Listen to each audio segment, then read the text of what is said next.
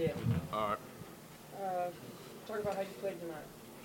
Uh, I thought I played well uh, on defense. I played pretty good discipline, except there at the end. I lost discipline a little bit. Uh, guarding Kanter, something I need to work on in the game situations, but um, I thought I did pretty well. Starting to get a feel for this NBA then? Uh, a little bit, a little bit. It's still a second game in. Just got to keep building. Got to keep getting better every day. Anything uh, surprising from your teammates?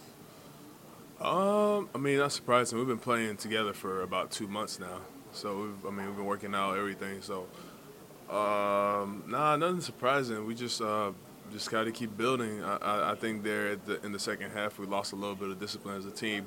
Kind of let them come back in there. I mean, we just got to get better at closing out games.